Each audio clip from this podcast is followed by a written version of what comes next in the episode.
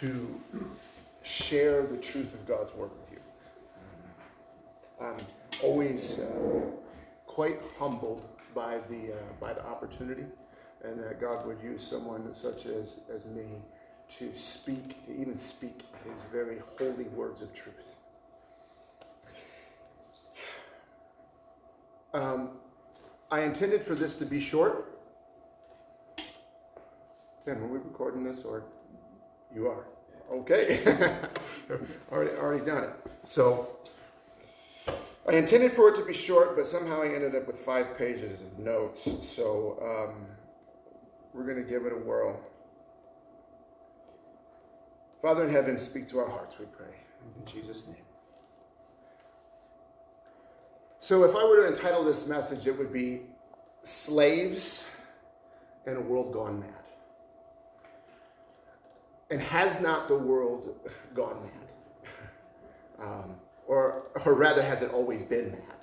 Um, we may have been spared a bit from some of the madness, um, being born or even being raised or even coming to this country and experiencing the great freedoms that, that we experience here. Um, but our brothers and sisters in Christ around the world have suffered intense persecution and do to this day um, as they have been killed, um, murdered, uh, raped, pillaged for their faith in Christ. I always find it to be an interesting thing how anytime that a little persecution comes to uh, the church in America that Jesus is coming back tomorrow. Um, and uh, I think that although I am incredibly grateful for the country that I was born in and that I live in, um, as I know that you are too, um, and incredibly grateful for the men who fought and bled, um, poured out their blood to purchase the freedom that we experience in this land. Um, Sometimes the life of ease that we live here, I believe, can be to our detriment.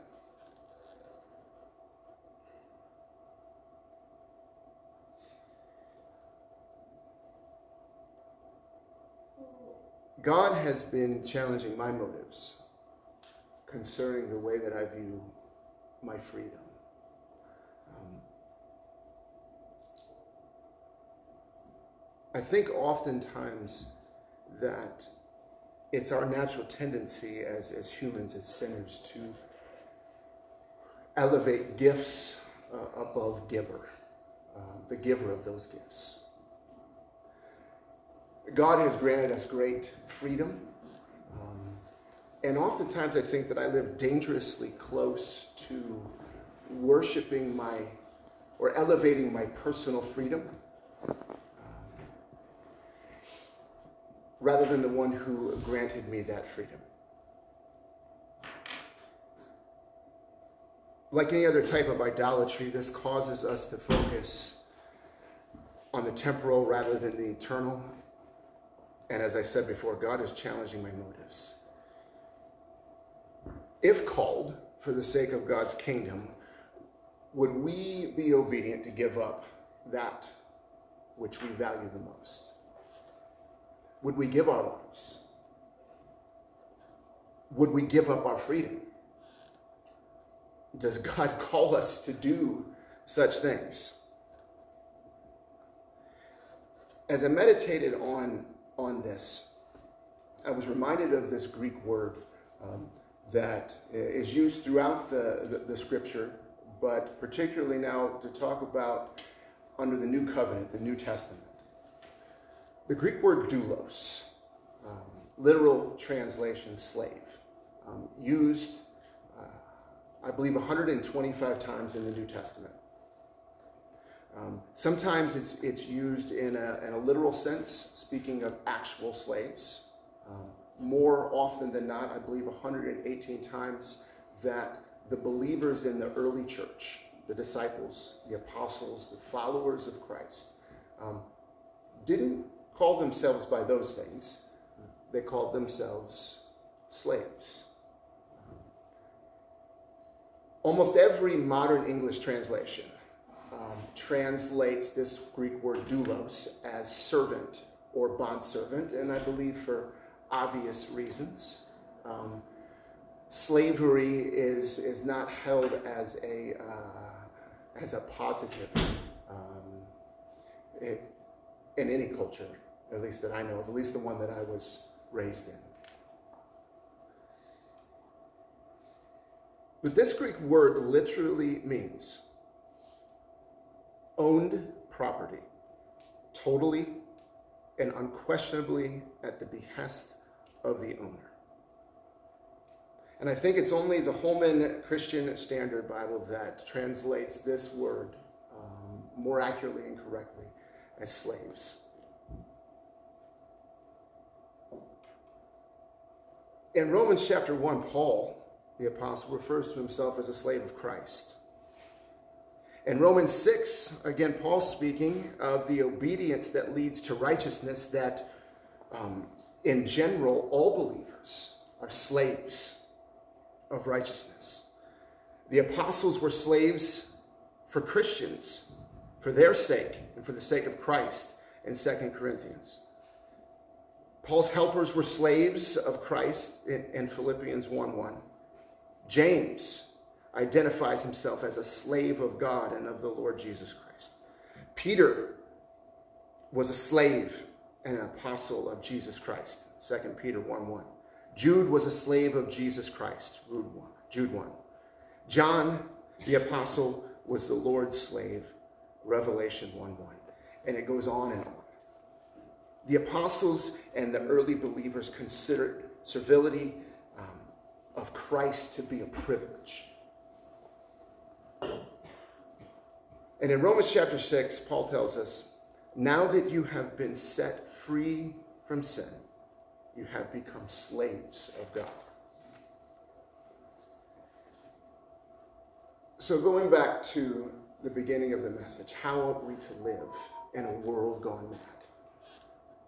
As slaves, as those who are bought with a price and owned by God, our King not distracted by the cares of this life or robbed of our joy because of the degradation of society that happens around us, not building earthly kingdoms which will soon pass away, nor in the fear of man, but in the fear of God. As those with a singular heart in mind that God would receive the glory that He alone is due, no matter the cost. And knowing this, that the greater that God is glorified, the greater our joy is in Him. The more our every intention and action is that of service to His kingdom, the freer from bondage of this world that we become. Paul tells the church at Corinth in chapter 5, verse 15. This is 2 Corinthians 5:15. For the love of Christ controls us because we have concluded this that one has died for all, therefore all have died. And he died for all that those who live might no longer live for themselves, but for him who for their sake died and was raised. The transatlantic slave trade um, went on from the 16th to the 19th century. Um, and it's said that it reached its peak in the 1700s. This transatlantic slave trade um, was the forced migration of 12 to 15 million African slaves brought to the Americas for um, Portugal and, and British, um, sorry, Britain, French ships, Spanish ships, Dutch, um, forced our fellow man into slavery and took them across the seas. Um, thousands attempted suicide. Suicide was so prevalent among the slaves that the slave traders devised nets that would wrap all the way around the ship um, that would prevent the slaves from being able to jump overboard. Those who did succeed, it said that um, they would hold on to one another as they sank into the seas because they would rather die than live a life enslaved. It's heartbreaking, the sheer hopelessness of, of that thought, of men oppressing their fellow men to the point where I'd rather die than be enslaved. Now, I'd like to contrast this with something that was happening in another part of the world along this, around the same time. And I'm going to read this quick account to you.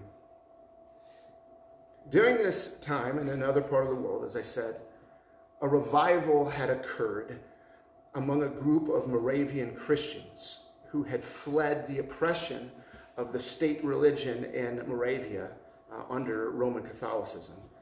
And they settled a colony in Germany.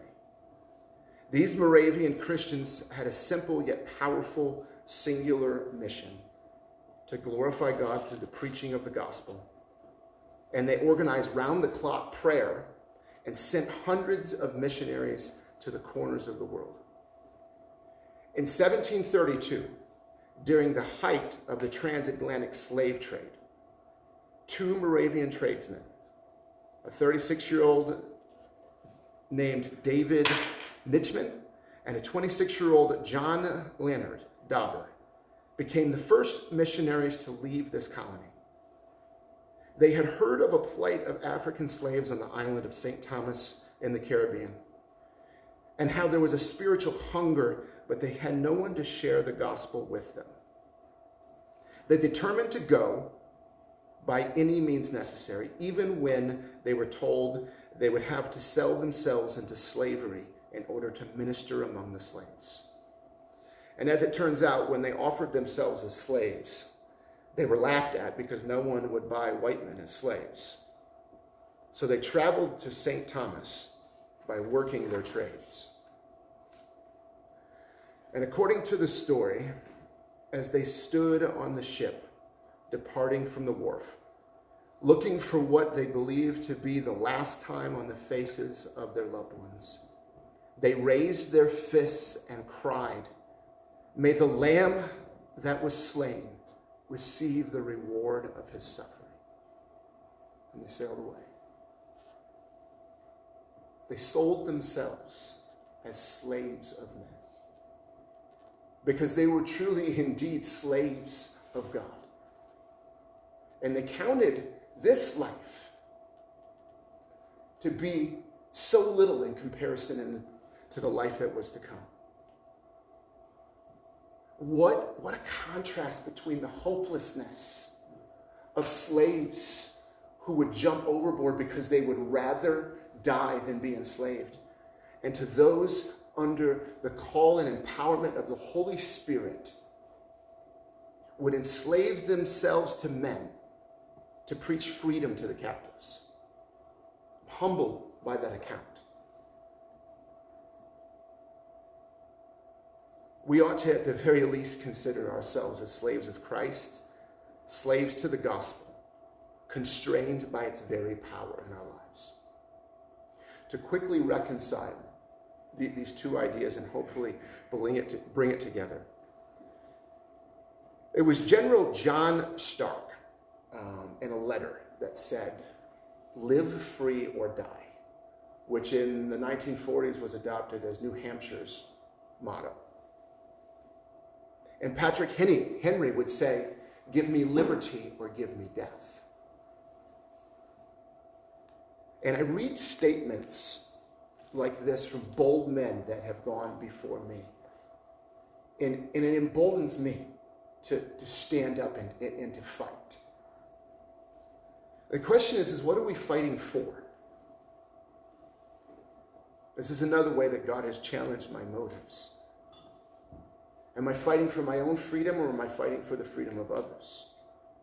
Am I fighting to keep my comfortable, cushy American life? Or are we fighting to maintain the freedom to further the gospel? And is freedom required to share the gospel? Not required, but certainly preferred. Are we fighting for ourselves or for the sake of others? Is our resistance rooted in selfishness? Are we slaves to our own freedom? Are we called to be slaves of men? Are we called to passivity and, and harmlessness, or rather, peace and meekness? Are we not called to serve others, to, to stop oppression, to do justice, to defend the defenseless? I say with a very emphatic, most certainly we are. In Micah 6 8, it says, O man, wait, he has told you, O man, what is good and what does the Lord require of you, but to do justice, to love kindness, and to walk humbly with your God. Psalm 82, verse 3 says, Give justice to the weak and the fatherless, maintain the right of the afflicted and the destitute, rescue the weak and the needy, deliver them from the hand of the wicked. Isaiah 116 says, Cease to do evil and learn to do good. Seek justice, correct oppression, bring justice to the fatherless and to the widow, and plead the widow's cause. Whatever course of action you take in obedience to these commands, whatever your degree of involvement is in politics or political action, our goal as slaves of Christ must always be to bring true spiritual freedom through the truth of the gospel brought to every man, woman, and child. The greatest and most powerful action that we can take against the lies, the deception, the mass psychosis in our society, against oppression, is to preach the truth far and wide. We have been commissioned by our God to do so, drafted by God our Savior, enlisted in the service of the King. Jesus says in Mark 16 15, Go into all the world and proclaim the gospel to the whole creation. And again in Matthew 28 16, he says, All authority in heaven and earth has been given to me. Go therefore and make disciples of all nations, baptizing them in the name of the Father and of the Son and of the Holy Spirit, teaching them to observe all that I have commanded you. And behold, I am with you always, even to the end of the age. Paul would say to the church of Corinth that we are ambassadors for Christ, God making his appeal through us, imploring all on behalf of Christ to be reconciled to God. We have been commissioned by the Son of God to preach freedom to the captives, repentance. The other night, um, 3 a.m., the fire alarm went off in our house. Um, and they're all linked together, and it goes off in every room. And every bedroom has the fire alarm. And the alarm in our house goes fire, fire, fire. Again, fire, fire, fire. And then it's this piercing, you know, high pitched, obviously, so that everybody in the house can hear it and they can know the alarm is going off. There's a fire ablaze. And in two ways, I couldn't help but, but think of actually as I laid in bed and couldn't fall asleep as we, as we found which fire alarm that it was, which happened to be about 18 feet in the air as I was figuring out how to press the button. No fire, false alarm. But as I lie awake in, in bed that night, um, I began to think about that alarm. And first off, it made me think of a call to wake up to the sleepy Christians. There's a fire ablaze. And then I also thought that we are God's fire alarm to the world. And there's a fire ablaze, and yet there's hope and you can be rescued.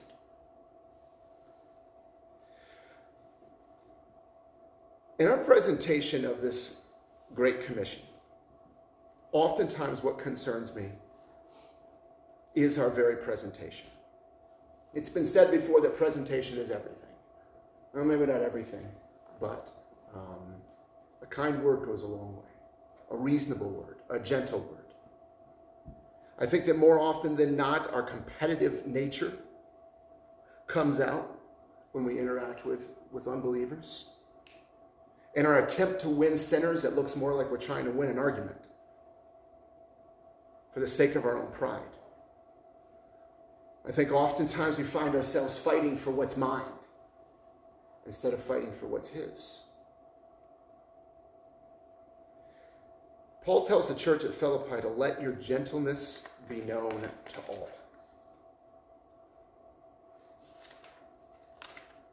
Well, I either skipped a page or forgive me. And in 1 Peter 3:14 he says, "But even if you suffer for righteousness' sake, you will be blessed. Have no fear of them nor be troubled, but in your hearts honor Christ the Lord as holy." always being prepared to make a defense to anyone who asks you for a reason for the hope that is in you. Notice this. Yet do it with gentleness and respect, having a good conscience, so that when you are slandered, those who revile, revile your good behavior in Christ may be put to shame. And again in Philippians, Paul says, Rejoice in the Lord always. And again, I say, Rejoice let your reasonable, can't speak, reasonableness be known to everyone. The Lord is at hand. Give me two minutes and I'm done.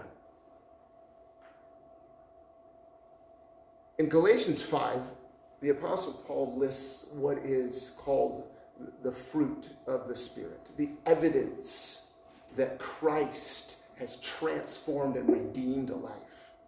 And he says that this fruit is love, joy, peace, patience, kindness, goodness, faithfulness, gentleness, and self control.